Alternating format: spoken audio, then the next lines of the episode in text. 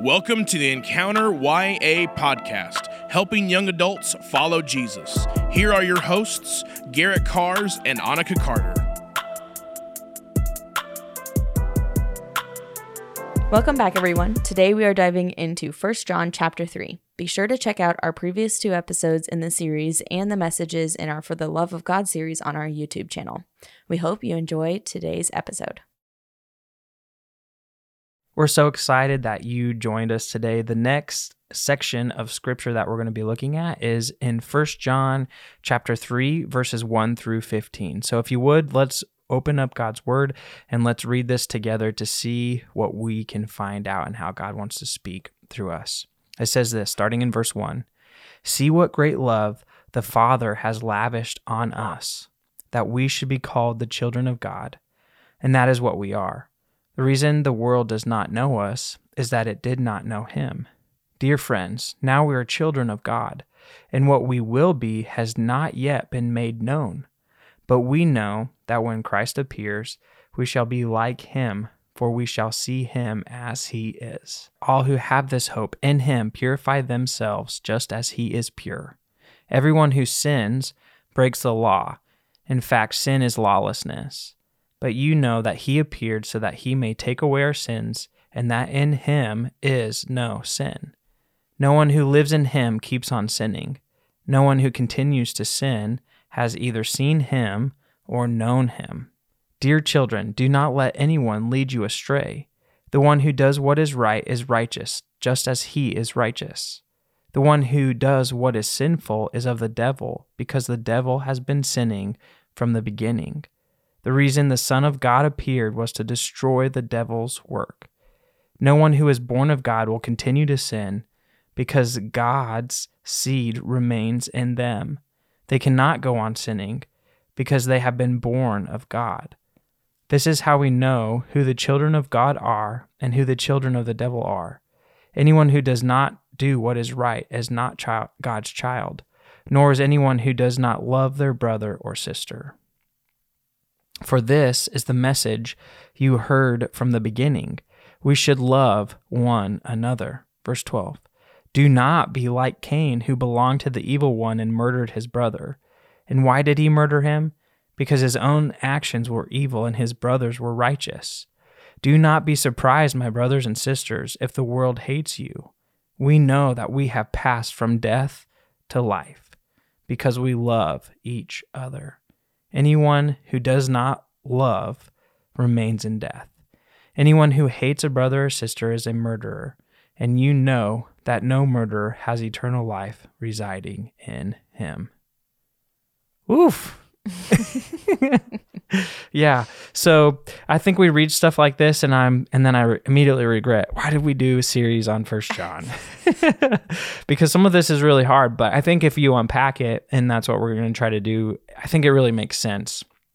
And at first glance, it kind of there's a few things that kind of stand out um, to me, but I think overall, if as I've been studying it, it kind of everything really melds together really well, and you kind of get the gist of what John is saying here at the in chapter 4 or sorry in chapter 3. So he opens up he opens up this chapter and he talks a little bit more about love and children of God. And he did a little bit of that in in verse 2 but this seems to be I think the transition of of the of the letter towards like hey God is love. God is God that's who he is. And he really starts to kind of unpack this in chapter 3 and we'll see in chapter 4 and 5 he does that a little bit more but right here, he really, excuse me, opens it up by talking about, um, he kind of uh, points to the the love the Father has for us. And I, I thought this quote was really good. It says this The author begins his parentheses by you, urging his readers to recognize the greatness of the love of God. How great is the love of the Father has lavished on us. So he kind of transitions, right? He's been talking about um, pushing back on false teaching. He's been talking, he's kind of been wrestling with this. And then it seems like he transitions over to start saying, like, hey, let's let's take a deep breath, focus in on God's love for us. Mm-hmm. So it's just really interesting to me. I think that this is a really big like kind of transition. See what great love the father has lavished on us. And then he talks about us being called children of god. And so i wanted to talk a little bit about just that adoption. Like god has adopted us as his children and we see that in other passages of scripture as well. But this is what the author is trying to get across. Like you have been loved greatly by your father even though you've rebelled from him even though you have um, walked away from a relationship with him. He's saying look how big his love is. To be able to to send his son to die the death we deserve, to be hung on the cross, to be raised from the dead. He's saying, like, let's take a minute to see what great love the Father has on us. And so he starts talking about children of God and what does that actually look like. And I think it's really interesting because um, as he transitions away from that, as he says, as children of God, um, what should we look like? And he's saying that we mm-hmm. should become like christ. And so and then he says like when we see him when he returns we'll be just like him because that's it's kind of like this picture of like hey here's your children. You are young in the faith. You're growing in your faith. But if we continue to look at jesus we'll become more like jesus. And upon his return we'll end up looking just like him. And so it's kind of this huge like here just in a couple verses uh, john really says focus on god's love look at jesus and that's who you'll become it's like this kind of visionary statement at mm-hmm. the beginning of of this chapter did anything stand out to you as as john kind of opens this this chapter up um i think that just one thing that I think is important to remember when we're talking about that adoption, which you like you said it, but just to hyper focus on sure. like the the now, the here and now part of it. I think um, it's important to remember like Christ has called us his children now and not just later for one day yeah. when he returns, but that John is really portraying that like okay, this outpouring of love means that you will pursue and act in love like Christ because you're his children now. He didn't yeah. adopt you for the future, he adopted you for now to live life for him. Yeah. And that um or kind of urgency that Paul or John kind of alludes to throughout this entire um, all three letters, really. Right. Yeah. Yeah. And I think it's hard. We kind of lose a little bit of the symbolism of adoption because in the first century, um, the Jewish, like before the first century, before Jesus, it was only Israel who was called the children of right. God.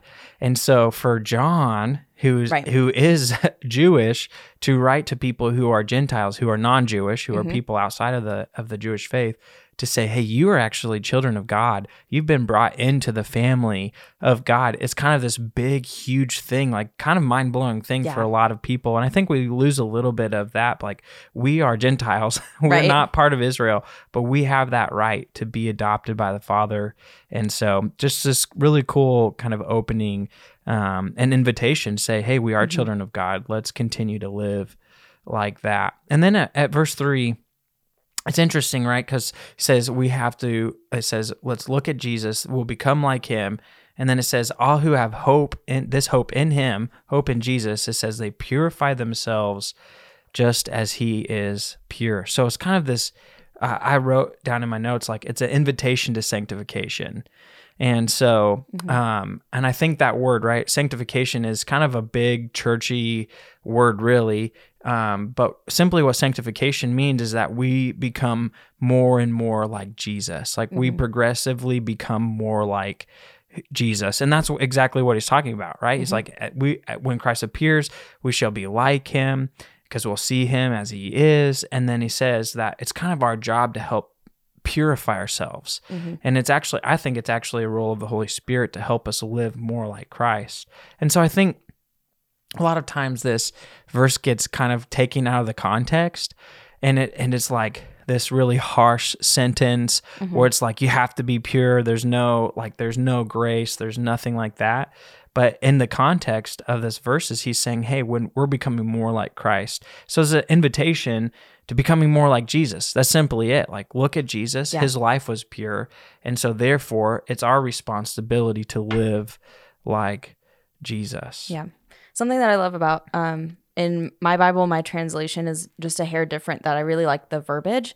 Um, so I'll start at like to be and then read What's the three. translation? Uh, it's NLT. Okay. So to be, um, But we do know that we will be like him, for we will see him for who he really is. And all who have this eager expectation Hmm. will keep themselves pure just as he is pure. I love that eager expectation. I think that's, That's a really good. great um like little description of that invitation. Like that puts action to the words um the end and to the invitation of of sanctification. I think that's just a beautiful little picture there. Yeah, I like that. And that's a really descript a really good descriptor of hope. Mhm. Like that's what hope is, you know, like that eager, that eagerness and Yeah. where we desire Christ to come back. And in the meantime, we have a job to continue to to purify ourselves, to live a pure life. So, and then he kind of transitions it almost like, hey, we're living like Christ. And then for me, um, verses four through six are really just a reminder of the gospel. And so it Mhm, talks yeah. about it really is just like this section of saying, like, hey, um, if you're children of God, then this is the life we're called to live. And then it's like this reminder of of where sin comes from, Mhm. um, that Jesus didn't have any sin, and so that and that is one of the teachings that I think that um, he's kind of pushing back on that Jesus did live a pure life. He lived a righteous life. Um, and I think that's even one of the teachings today that there are people that would say like Jesus did sin. He did struggle with sin. He he wasn't perfect. And so we have to be careful when we hear stuff like that. Um, but then he gives this invitation at the end of verse six, and it says, um, "No one who lives in Him keeps on sinning." And so I think, um, again, this isn't like a verse that's saying you have to be perfect. Right. and we talked about that in in the at the beginning of the book in at encounter. We said this is like there's so much grace in this. Mm-hmm. There but there's this invitation and it's actually freeing for us to know that we don't have to keep on sinning. Like there's a life away far away from sin that we can live. And so just really is i think that um, it's a reminder of the gospel. So like one has us remi- reminds us that we all have sin. We all have missed the mark. We're all sinners. We all struggle with sin. Jesus came. He rescued us from the power of sin. And so the reminder is if jesus came to rescue us from sin then why should we continue to live in that sin? Right. and so I think that there really here there's an invitation um, to a different life and one that's marked by by freedom from sin. Mhm. And then he and then he kind of transitions, I think, into verse seven. So he kind of pushes back on some false teaching, and he says, "Do not let anyone lead you astray." And then it says, "The one who does what is right is righteous, just as he is righteous." So I think for me, it looks like in verse three, there's an invitation to sanctification. For, verse four through six, there's a reminder of the gospel, and then verse seven, there's another invitation to sanctification. Yeah. So we see this, and it's just so interesting to me. It's like the one who does right is like the righteous one. Mm-hmm. And so, just it, again, it's this invitation to a different life, a life of righteousness, a life of freedom from sin. And so, I just love, I don't know, for me, I've never really seen it like that, but just how he wrapped the gof- gospel um, in an invitation to sanctification, invitation to say, hey, you have an opportunity to live and a I think different it's life. cool because it's like that's a little bit different than like obviously John's written gospel because he's writing to believers. He's writing to people who know the gospel. So he's encompassing like this is the gospel, and then this is how this applies to you now as a Yeah. believer, not Yeah. just here's the gospel and there you go. Yeah. Yeah, that's It's like those good. next little steps. Yeah, for sure. So, and then I think in verse 8 he transitions um kind of back verses 8 through 9 and he's really letting us understand the source of sin.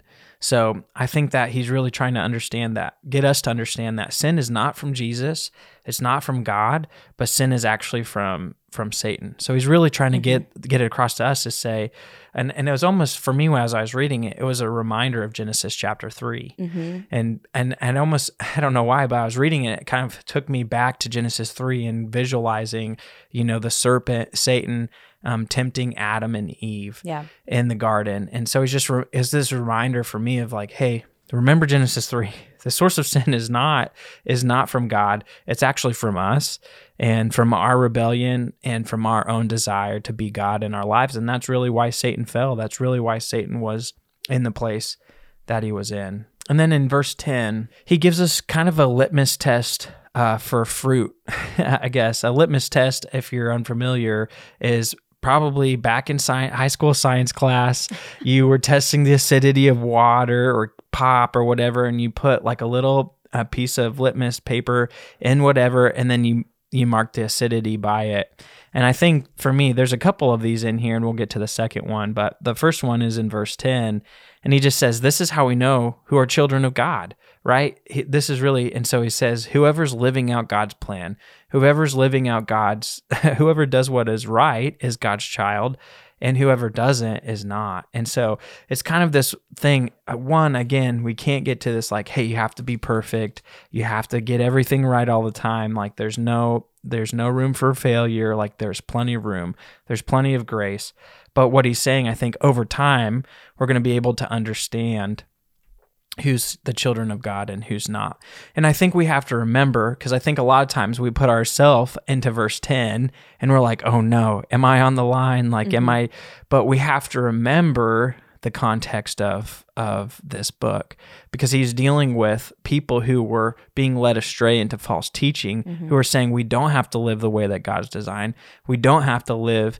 And I think what John's really doing here is kind of saying like here's the divider line. People who are following God's plan, who are following God's commands, those are the people who are children of God. If mm-hmm. they're not doing what scripture says, if they're not doing what the Bible commands, then we know that they're not they're not of God. Mm-hmm. And so he's kind of helping them understand that this is how we discern who who are children of God. Yeah. And I love that it's um the focus is like nor is anyone who does not love their brother or sister. That little additive at Yeah. the end of just like by the way, don't just do this like in your own actions. Like there are plenty of actions that don't necessarily look like they affect the people around you. You could make that action and it could be a good one or whatever.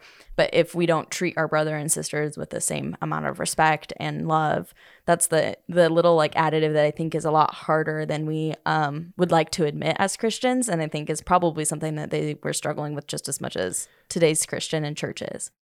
So then um, John kind of transitions into this interesting, it's very interesting. 11 through 15 are really interesting for me.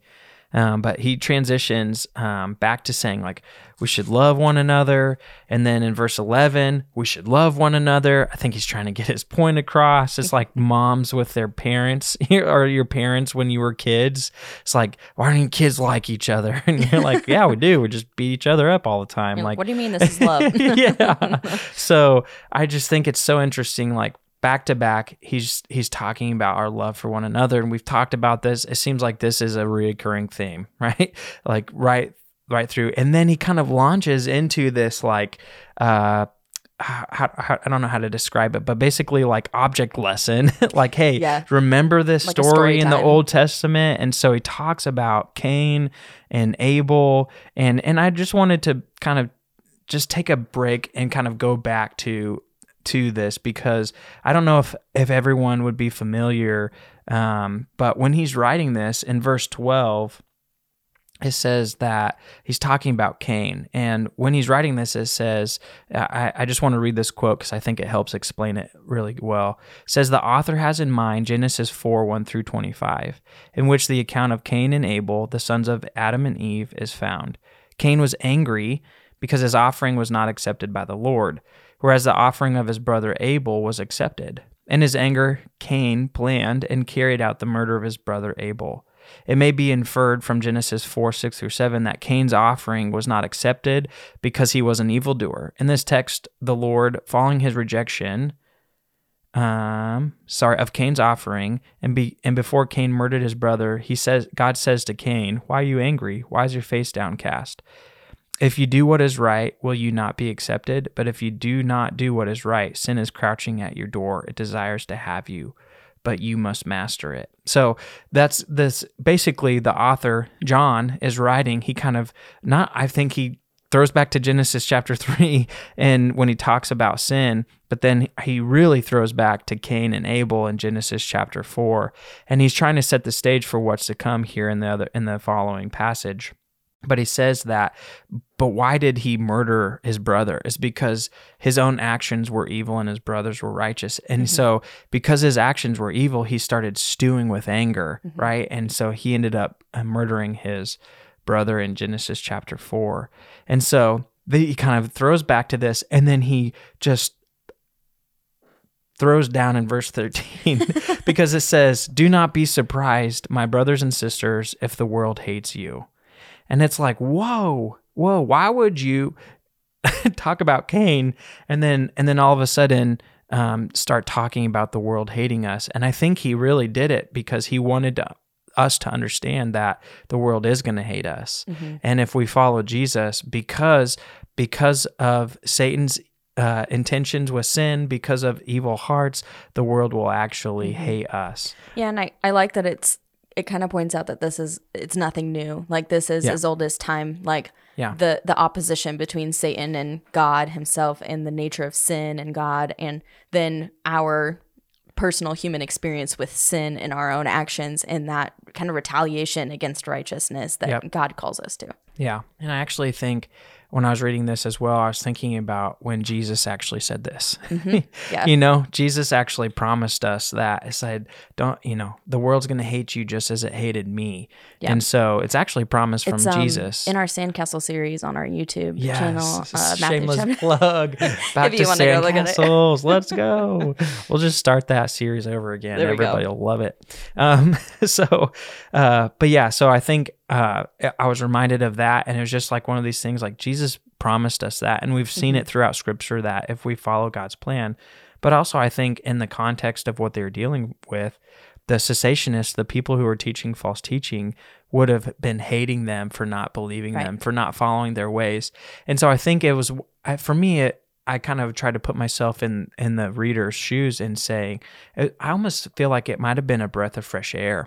Like, oh, yeah, that makes a lot of sense. Like why they would hate me. Like why would those people who who say they follow God actually hate me? And and so for me, I was like, I wonder if they were like, oh yeah, that Yeah. finally makes and that, sense. That is proof of their they're own yes, they're on the right path. God's right, path they're on the right of path. those people. Right. And I don't think we can uh, make up all of this stuff. like, I think there are people in the world that are like, I'm getting persecuted and all this stuff. We have to be careful with that. Mm-hmm. But if we are following God's plan, there will be there will be a time where we're persecuted from our faith. Yeah, and even just environmentally, it's gonna you're gonna feel the opposition between the way that Yeah. you want to live and the way that the Yeah, world pulls against that. Even if it's not necessarily like this verbatim, someone being like attacking the way that you live. right. Yeah. And so, uh, and then at the end of this, I think uh, in verse 14, he actually gives us another litmus test, right? So he he fi- he finishes up says, "If the world hates you, don't be surprised." But then he says, "He we know that we have passed from death to life." So he's like encouraging people, if you're if you're receiving persecution, don't be surprised because we know, like you have a firm foundation in your salvation. Mm-hmm. And then he says, because we love each other, anyone who does not remain, who does not love remains in death. And so he's really kind of wrapping it up and saying, this is the litmus test. Our love for each other determines like the fruit of our life. And then um, kind of goes on to in 15 uh, to talk about the heart of the issue. Yeah, So I think that um, he talks about whoever hates a brother or sister is a murderer. Now, if I like, I, I think logically you look at that sentence and you're like, what? That doesn't make sense. But then you go back to, uh, you go back to what Jesus and he was talking about. You've heard it said, "Do not murder," but if anyone hates someone, someone in, their, heart right? then you're guilty of murder. And so I think John, I wonder if he was writing as he's writing this, he's thinking of Jesus Yeah. sitting down teaching this, and and and he's kind of again bringing us back to say the heart of the issue is not necessarily only our outward actions, but it's actually our, our inward heart attitudes. And so if we have hate within our heart, that we have to understand that it's it's not from God. Yeah. My uh, study Bible had a good little like additive to verse 15. And um, it is very closely to everything that we were just talking about. And one line in it that I like is that it just says Christianity is a religion of the heart. And I think that's just a good, like, simple, simple perspective um, to be able to view this whole uh, section of scripture as just like John's taking a moment to say, really look at your heart. Yeah, yeah. And I think that's really great, and that and that wraps up.